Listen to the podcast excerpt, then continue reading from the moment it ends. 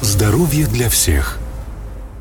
Доброе утро, друзья. Мы продолжаем деловое утро здесь на волне бизнес ФМ. И в рамках делового утра мы продолжаем серию наших программ «Здоровье для всех». Сегодня у нас снова Жанна Прошкевич. Доброе утро. Доброго утра. Доброе утро. Рада вас видеть у нас да. в студии. Я и... тоже уже соскучилась по этой атмосфере.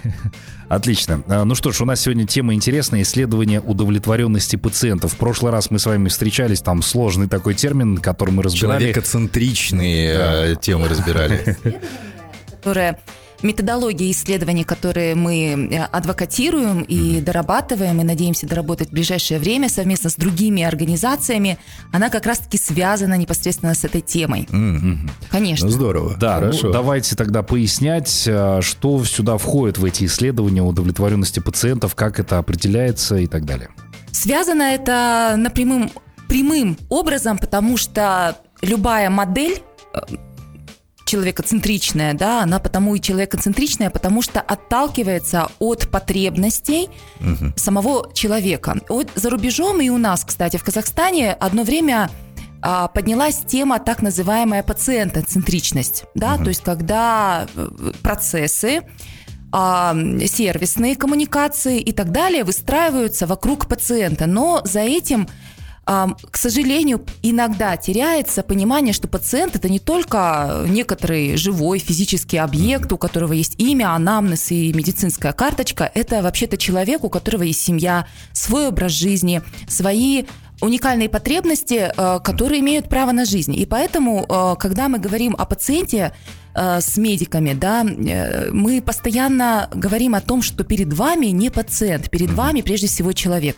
Сам человек, вот любого выйдете, остановите на улице и спросите, кто он да, и я уверена, что не в первой десятке определений появится, что он чем-то хронически болен, да, или там острое заболевание. Он сначала скажет, я мама, дочь, супруга, э, супруг, Инженер, понимаете, да, да, да, да, да, да, И э, в том числе из-за этого из-за того, что внимание э, системы здравоохранения и медицинских организаций сосредоточено на пациенте, да, то есть это только маленькая часть всей его жизни а, ли, получать лечение, да, или там качество жизни будет падать у человека и у его близких в случае, если мы просто затачиваемся на том, что он пациент. Mm-hmm. И поэтому, когда мы говорим о том, как нам выстраивать человекоцентричные устойчивые модели, конечно же, мы должны исследовать эти потребности. И здесь первое возражение, с которым я постоянно сталкиваюсь, и оно справедливое, заключается в том, что пациенты а, всегда недовольны.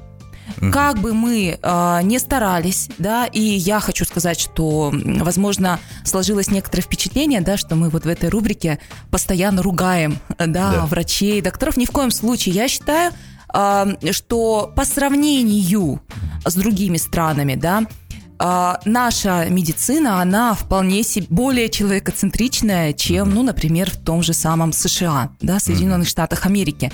И, конечно же, много, много у нас есть сильных сторон, да, но э, нам нельзя закрывать и на слабые стороны. И а, для того, чтобы э, видеть, в чем же мы э, должны стать лучше, придерживаясь, да, той самой э, концепции здоровья для всех, которая в какой-то момент стала бенчмарк, ориентиром для всего мира да, э, в области здравоохранения, нам необходимо учитывать и так называемые количественные, сравнительные да, показатели, которые обычно являются результатом так называемых количественных исследований. И качественных показателей, э, и количественных и качественных показателей, которые э, мы получаем напрямую от населения и от пациентов. И у нас, допустим, э, те отчеты, которые выложены на сайте Министерства здравоохранения, а конкретно Комитета контроля качества. К примеру, а, исследования, которые есть в открытом доступе, они заточены на а, исследования пациентов, то есть э, не население, потому что далеко не каждый человек является пациентом, согласитесь, да? Да. А, и, и там не охвачены близкие пациентов, которые очень часто выступают э, заботящимися, то есть такими лидерами лечения, когда а по какой-то причине а, пациент не может позаботиться о себе, ему требуется помощь близкого человека. И А, более того, эта методика опроса а, пациентов производилась а, методом так называемым face-to-face, то есть это опрос лицом к лицу в самом медицинском учреждении. То есть я думаю, что любой здравомыслящий человек понимает, да, что, скорее всего, исследователи получали такой социально одобряемый ответ.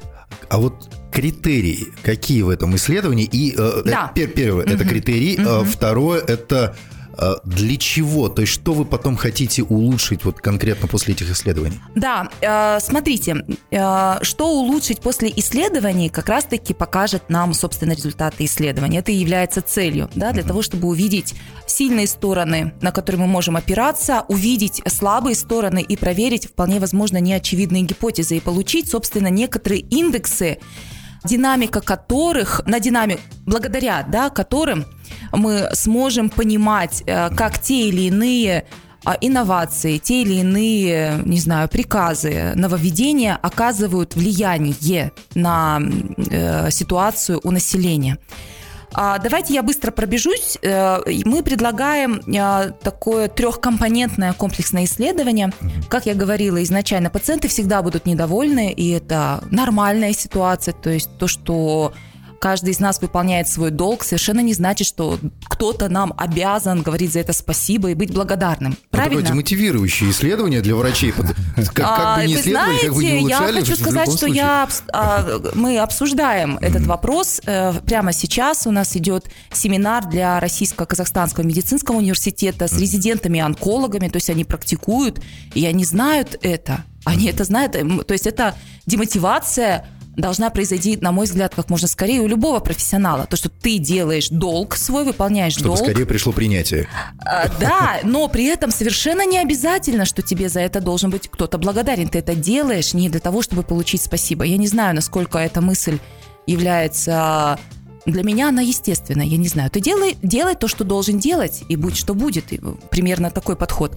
Да, так вот, возвращаясь к тому, что пациенты всегда будут недовольны, и эта мысль абсолютно понятна практикующим врачам, а, мы должны прежде всего опираться на такие объективные показатели, которые а, страновые. Ну, естественно, мы все понимаем а, основную э, миссию здравоохранения, системы здравоохранения – это снижение смертности. Да? Снижение смертности, увеличение качества и э, длительности жизни, да, даже у тех пациентов э, в разных возрастных категориях, в разных э, Э, при разных заболеваниях, особенно социально значимых, да, на которые есть возможность повлиять.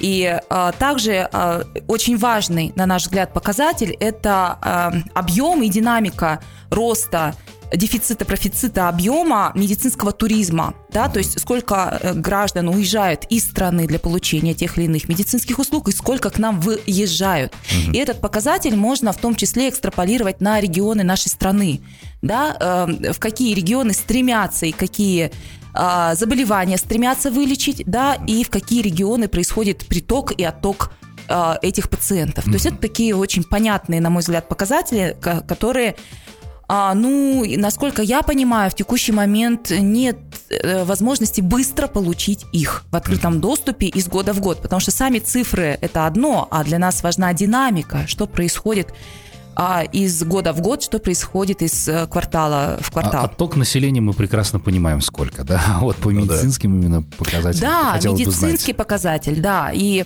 а, сама эта цифра напрямую нам ничего не скажет, но на ее динамику можно будет опираться, анализируя, да, а, растет ли привлекательность нашего медицинского туризма или она, э, эта привлекательность падает. Потому что вот именно из-за отсутствия в открытом доступе э, подобных а, цифр – и не позволяет очень многим активистам, гражданским инициативам, неправительственным организациям ориентироваться. Вот сейчас у нас вот такая цифра, это плохо или хорошо? Как мы это можем понять, если не знаем, как это было в прошлом году, в позапрошлом году и так далее? Да? То есть хотя бы эти цифры нам уже помогут сориентироваться. Ну и дальше мы можем э, анализировать показатели отдельных городов, област, э, областей, сел, э, городов республиканского значения, А, и здесь очень много э, показателей, как, например, процент пациентов с хроническими и неизлечимыми заболеваниями относительно всех остальных пациентов. Например, да, посещаемость э, медицинских организаций этими пациентами, мобильность, насколько люди осведомлены и пользуются правом свободного прикрепления э, и как это происходит, соотношение услуг, предоставляемых mm как бы за декларируемых и теми специалистами, а, которые оказывают эти услуги, потому что факт остается фактом, что э, районные, например, онкологи, их так мало, но при этом они должны быть в каждой поликлинике, и к чему это приводит? К тому, что районный онколог а в каждой поликлинике э, принимает один раз в неделю. Вы представляете, онкология – это а, диагноз, который требует незамедлительных каких-то решений и информирования как самого пациента, так и его близких, которые а, оказывают уход в борьбе с таким тяжелым заболеванием. А, но это факт, то есть у нас может быть номинально – а, прописано, да, что в поликлинике принимает такой-то специалист, но попадете вы к нему а, через неделю, и это хорошо, если через неделю, потому что эти специалисты еще тоже сами болеют, да, они уезжают в отпуска, они проходят обучение, дай бог. Ну вот э, это конкретный факт, о котором нам говорят респонденты и врачи, и сами пациенты и их близкие. А, ну и так далее. То есть э, этот документ у нас находится в открытом доступе э, в нашей группе «Здоровье для всех» в Facebook, можно его скачать, посмотреть. А, и также, конечно же, нас особо интересуют показатели самих медицинских организаций внутри и, собственно, органов здравоохранения. Ну, например, соотношение а, заработных плат к обороту, да, процент распределения по должностям этих заработных плат, да, и сравнительно региона, какая ситуация в том или ином учреждении, да, и мы эти данные, например, можем а, получить э, через пенсионные социальные отчисления, которые осуществляются этим органом. Э, этим учреждениям, да, а амортизационные составляющие услуг, да, это вот аренда, прочие производственные услуги, какой процент они а, занимают в бюджете и в обороте предприятия. А, а, сколько денег тратится, снова же в проценте от оборота на изделия медицинского назначения, медицинскую технику. Соответственно, нас уже а, волнует, да, вот э, купить оборудование это одно, а вот обучение специалистов это совершенно другое, да, работать на подобном оборудовании и на подобных технологиях. А, вот, поэтому нас волнует, например, регулярность повышения квалификации обучения сотрудников медицинских организаций, как частных, так и государственных. Ну, конечно же, очень интересно посмотреть на это в сравнительном разрезе, да. Или, например, а, показатель текучести персонала. Да, любая коммерческая, э, более-менее крупная организация отслеживает этот показатель и работает над ним, да, да. А, потому что излишняя текучесть приводит вот как раз-таки ну, к потере качества как минимум. Конечно, да, конечно же, да. Ну и так далее. То есть э, вот этот большой блок а, таких базовых показателей, которые необходимо наладить сбор а, через медицинские информационные системы, через фискальные органы, mm. через официальную статистику, которую сдают эти учреждения, это, это как бы только первый блок из трех. Я вот хотел бы сейчас два примера привести, а потом задать вопрос, да? Первый пример – это как-то был на приеме у врача, зашел, он на меня посмотрел, буквально там минуты да. три, наверное. Именно. Что-то там мне выписал. Да. И говорит, все, идите и оплатите. Я думаю, за три минуты я тебе должен заплатить. А потом друг, который меня туда направил, я говорю, слушай, три минуты. Он говорит, вот ты как профессионал новости за сколько делаешь? Я говорю, за 10 минут. А журналисты твои? Я говорю, полтора часа. Вот так же и он за три минуты определил. Он да, классный. Да, вполне возможно. Да. Второй момент, это Рустам как-то меня направил к стоматологу. Направил, говорит, там классно, хорошая стоматология. Я захожу, ну, там разве что не воняет. Да? Очень а, жаль. А, от, ну, вот прям обстановка, прям совсем. Не так уж и сильно у меня болят зубы. Да, я вот, потерплю. вот сразу, да. Я, я думаю, ты, то ли мне боль терпеть, то ли всю эту обстановку. Но захожу к врачу, он так идеально все сделал. Просто, ну, врач да, от Бога. Да, да, да. да? Вот насколько в этих исследованиях объективны ответы и пациентов. И так, потому что и в первом, и во втором случае у меня, ну, как бы вот такое вот первое отношение было. Но сами врачи и их обслуживание меня было вот. просто на, выш... на высочайшем уровне. Это как раз вы говорите о частных случаях, о ваших частных случаях, которые произошли в одном городе. Да, я так полагаю, это происходило в Алматы.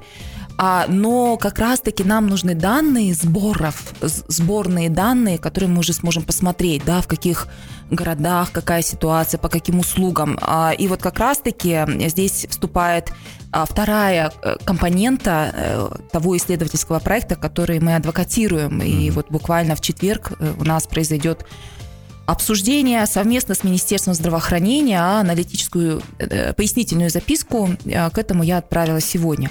Так вот, а, мы должны а, исследовать уровень доверия, удовлетворенности и лояльности а, как населения, так и пациентов, и о чем, я полагаю, э, несправедливо забыто самих сотрудников медицинских организаций и органов здравоохранения. И мы, конечно же, есть методологии, их не надо изобретать, на них можно опираться. Например, мы опираемся на канадскую методологию, и а, я знаю, что в рамках сотрудничества Всемирного банка с нашим правительством по модернизации системы здравоохранения, в частности, вот страховая медицина, а, а, опирались также на опыт Финляндии во многом наши государственные органы. Я, кстати, оформила два информационных запроса в Минздрав а, на тему того, что, ребят, вы отчитались о пилотных проектах, которые прошли аж в семи регионах, в 17 медицинских э, организациях, и на сайте Всемирного банка висит информация, ролик, в котором сказано, что о, так классно все прошло. Я говорю, дайте отчеты. Угу. Дайте методические материалы. Где это? Это новость была этого лета, в июне. И это, ну, в общем, угу. мне в тот же день вечером позвонила какая-то э, сотрудница Минздрава, и я ей полчаса читала лекцию о том, что такое адвокация и почему я не адвокат. То есть у нас предстоит еще очень много работы с министерством. Но суть в чем? В том, что мы исследуем доступность и качество скорой медицинской помощи, оперативность связи со своей поликлиникой, да, доступность амбулаторно-поликлинических да, услуг, это вот типа э, стоматологии, да, вы пришли, получили услугу, пошли дальше качество, доступность стационаров и так далее и тому подобное. И э, сейчас еще добавлю из этого большого списка еще один пункт вытащу. Это вот качество и доступность информации, потому что большинство сайтов медицинских организаций, оно абсолютно никак не дружит с поисковыми системами. Угу. То есть, когда вы забиваете условно э, круглосуточная стоматология Алматы, вы не найдете информацию, кроме коммерческих организаций. Ну, те, которые рекламируются, по сути дела. Да, и многие да. из них тратят на это э, достаточное количество денег, не самое фантастическое, но, тем не менее, почему-то, например, а, государственные клиники не считают необходимым быть доступными с точки зрения информации. Вот. А, и Э, про пациентов мы как раз-таки э, делаем акцент э, на оценку коммуникации да, и с профессионалами здравоохранения. Отдельно люди могут сообщить нам о том, какая коммуникация была с доктором, да, какая коммуникация была с медицинскими сестрами и сотрудниками рецепции, ну, или контакт-центров, или регистратуры. Это очень, на мой взгляд, очень важные моменты, да, вежливость, уважение, внимательность, ясное донесение донесения информации. Выделение достаточно, достаточного времени – это болевой вопрос для докторов, потому что у нас норма приема где-то 15 минут, где-то даже 5 минут, даже на онкологические Ничего. заболевания. Представляете, что ты можешь за 5 минут объяснить первичному пациенту, который находится в эффективном состоянии? Да ничего ты не можешь. И то из этих 15 минут, допустим, которые являются у нас норма приемом, а, к сожалению, львиную долю времени доктор общается не с пациентом, а, к примеру, с системой, а, информационной системой Домумед. Да. Это а, то, о чем говорят все доктора. Никто не против цифровизации, никто не против открытости. И э, внедрение подобных систем вскрыло огромное количество левых приписок, угу. которыми которые, я уверена, делают не сами доктора. Ну, во всяком случае, это было не их решением, да, они да. вынуждены э, были этим заниматься для красивой отчетности. Угу. И поэтому э, эта цифровизация нам очень помогает с одной стороны, но то, как она выполняется уже на местах, страдают, к сожалению, доктора, и в том числе потому, что он, по идее, подобную работу могли бы выполнять медицинские сестры, которые, статус которых пересматривается, да, то есть это не принеси, подай для доктора, это его правая рука должна быть. А, и я ознакомилась э, с методическим э, руководством адаптированным, которое как раз-таки было разработано в рамках а, проекта со Всемирным банком, и для которых были привлечены PhD из Финляндии, а, специальные две женщины, которые вот как раз-таки отвечают за сестринскую среду, развитие ее в стране. Mm-hmm. И я почитала это медицинское пособие. Там очень амбициозные планы на наших медицинских сестер. Я думаю, что этим медицинским, э, с этим руководством было бы неплохо воспользоваться самим докторам. И целиком и полностью это пособие, оно достаточно компактное, 44 печатных страницы, целиком и полностью сосредоточено именно на коммуникативных аспектах с пациентом. Это то, о чем говорите вы, да? А, потому что три минуты он может поставить какой-то диагноз на основании осмотра, да, и вашего э, и сбора жалоб, каких-то нюансов. Ничего страшного там нет. Плохо, когда через 3 минуты или через 15 минут пациент выходит и не понимает, что ему делать, да. куда ему идти и не может разобрать ни почерк врача, он не знает, как именно это лечить, как читать это, и э, он, не, он впервые слышит этот диагноз, и за 15 минут ему не успели рассказать, а в момент, когда сообщали вам эту информацию в кабинете, за вами стоял следующий пациент, который, который торопил и нет как, ничего. Да, а, а в дверь еще стучат, открывают двери, говорят, мне только спросить, а вам тут сообщают вообще-то конфиденциальную информацию. Здоровье для всех – и тут проблема снова же не в докторах, а проблема у докторов, потому что наши процессы выстроены в клиниках таким образом, что снова же туалетная бумага закуплена. Вспомните, да, когда в последний раз вы видели жидкое мыло и туалетную бумагу в государственных клиниках. Да, это каждый, даже в детских, даже в детских, вот. И о чем я хочу сказать? О том, что все это, конечно же, есть, они должны это делать, а, но проблема в том, что это все будет заперто на ключ, все эти блага да, да, все эти... А когда комиссия будет приходить, все это Конечно, все откроется, да. и все на цифрах все замечательно всегда. И поэтому помимо цифр, на которые сейчас в основном опирается Министерство здравоохранения и красиво классно делает отчеты, да, мы говорим о, о качественных показателях, качественных показателях в разных жизненных ситуациях, в которые попадают пациенты и близкие. И вот этому а, посвящена вот вторая, третья составляющая, да, то есть вторая составляющая, она все еще проводится методом опросов. Это телефон, э, мы предлагаем а, исключить вот эти face-to-face, лицом к лицу интервью в стенах а, медицинских организаций. Я думаю, вы понимаете, почему, потому да. что никто не будет копать из пациентов себе яму, дорожа доктором, как, как бы он 3 минуты он смотрел, 33 минуты смотрел. Неважно, да, поэтому мы предлагаем максимально перенести это в телефонные опросы, а, опросы по почте, на мой взгляд, это недооцененный инструмент. В США, например, нормально пациентам приходят письменные а, в, в конвертах угу. опросники, которые они собственноручно имеют возможность заполнить.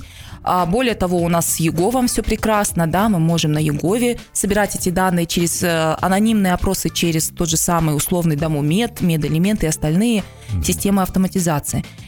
Вот. А третья составляющая, она уже касается качественных э, исследований. Вот, к сожалению, в Казахстане у нас э, очень сильно молятся именно на так называемые полевые методы работы. Это когда люди заряжаются, вот, это часто, особенно в государстве, делается, кстати, силами врачей и силами преподавателей. Это не их функция. И вот они пошли. Да, у них есть листы, у них есть адреса.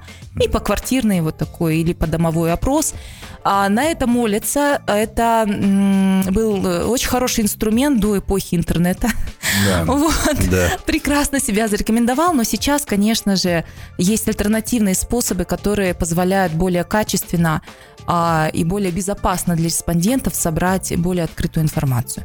Поэтому, да, и вот у нас молятся в основном на полевые эти методы исследования, тогда как, э, снова же, они дают цифры, цифры это классно, но только цифры, э, без э, качественных показателей, без историй, без типичного нарратива, что ли, повествования, которые вам рассказывают в разных регионах одни и те же истории, одни и те же истории, И вот эти э, качественные исследования, которые базируются на таких методах, как глубинное интервью, возможно, фокус группы, а, активное включенное наблюдение за тем, как ведут себя пациенты, сколько километража они наматывают, сколько ступенек они пробегают, э, пытаясь понять, что делать им с родственником, который попал, да, экстренно, или там вот э, те же самые онкологические э, пациенты с онкологическими заболеваниями, да, я сейчас этой темой просто много занимаюсь. И э, этого не замеряет никто. Об этом а, пациенты рассказывают друг другу. Э, но это и есть та самая основная история, тот самый нарратив, та самая репутация, которая бежит э, впереди, к сожалению, наших медицинских организаций, а методы есть. В 21 веке надо применять методы, в том числе из 21 века. Никто не говорит, что классические методы устарели. Нет. Но стоит дополнять картинку еще и такими вещами. И это методы дизайн мышления, сервис-дизайна. Их используют снова же крупнейшие а, как наши локальные, да, там казахстанские, так и международные какие-то корпорации сетевые, да, они все это используют. И я думаю, что настало время а, привнести эту практику и в наши социальные сферы. Жанна, ну заключительный вопрос такой, мне просто интересно. Огромный массив данных, вот, которые вы там да. перечислили, да, нужно будет это обрабатывать, в том числе и докторам, да. и населению нужно будет подключиться обязательно для того, чтобы там оставлять свои комментарии, да, да, ну, да. хотя бы, чтобы объективно оценивать да. всю текущую да. ситуацию. Но при этом до сих пор мы сейчас наблюдаем, там, Колкоманская больница, туда вообще никто не хочет попадать, да, например, говорят, ой, не дай бог Нарратив туда попасть. Плохой. Да, в любом случае, да, то есть... Не, про корне... все государственные, можно так сказать. Ну, в целом, ну, да. Многие, может быть, да. не про многие, все, да. но, к сожалению. Но при этом ситуация пока никак не меняется. То есть на местах э, люди, которые работают там в тех же больницах, государственных и так далее, они понимают, да, есть необходимость, нужно все это дело, но вот сами поменяться они никак не хотят, в том числе и людей. Как вот эту ситуацию воспринимать, как ее менять, и когда она, в принципе, вот на ваш взгляд, может поменяться? Я признаюсь, я не знаю, когда. Да. Я сама себе задаю этот вопрос временами, потому что, э, ну, время идет. Угу. Я не правительственный сотрудник, а я не Слава представитель да. неправительственных организаций, которые финансируются там донорами и так далее. Наша задача, знаете, в чем? Максимально адвокатировать этот вопрос, поднимать его, э, обсуждать его и делать так, чтобы наши специалисты в социологии, в социологических исследованиях а, и они получали эти деньги, неважно от кого, от государства, от доноров, да, различных, пожалуйста, у нас есть такая задача поднимать этот вопрос столько, сколько это возможно. И по факту, если говорить про вот тот диалог, который у нас происходит э, с Министерством здравоохранения, лично я сегодня буквально об этом делилась со своими коллегами, считаю, что наша задача сделать так, чтобы был выстроен э, бизнес-процесс, я таким бизнесовым языком, бизнес-функция должна быть отстроена не в государстве. Мы много говорим о том, что должно государство. А, я избегаю такой постановки вопроса прежде всего в своей голове. Я говорю о том, что мы можем сделать для того, чтобы эта функция, а функция исследования, в отличие от функции исполнения, она не должна быть у, у государства, имеется в виду у государственных органов, это исполнительные органы. Функции исследования – это всегда независимые цифры. Иначе мы читаем красивые отчеты, но все так же ждем по полтора часа в коридоре э, рядышком у нас там могут быть кто-то на кушетках, да, э, лежать с баночками, трубочками, никак не прикрытые, да, и тут же могут дети бегать. Mm-hmm. Вот пока вот эта ситуация не изменится, я считаю, что этот вопрос надо поднимать и поднимать, поднимать на самых различных уровнях. А системно, конечно же, я понимаю, что ситуация э, имеет шанс сдвинуться все-таки. А, когда у нас нормальная выборность станет. Выборность, например, городских хакимов. Сейчас э, произошла вот этот Прям эксперимент. Городских? Конечно. Сейчас пока, ну, пока сельские. Сельские, сельские да. пока сельские, конечно же. Но потому это, что... Э, это известный да. факт, это тестирует. То есть нам надо ходить на выборы, да. и нам надо э, ну, как бы привыкать к тому, что вот так работает демократия. Мы голосуем, мы выбираем а, тех людей, которые, ну, я, допустим, точно поняла за последние годы, почему нам требуется выборность на всех уровнях. Да. Будем надеяться, Даже что... главных врачей, конкурсность, да, даже а, участковых полицейских. Это практикуемая практика в Америке, практикуемая практика в Вели, э, Великобритании. Mm. Да, те страны, на которые мы можем в части социальных сфер все-таки ориентироваться. Но они развивались три сотни лет, мы три десятка.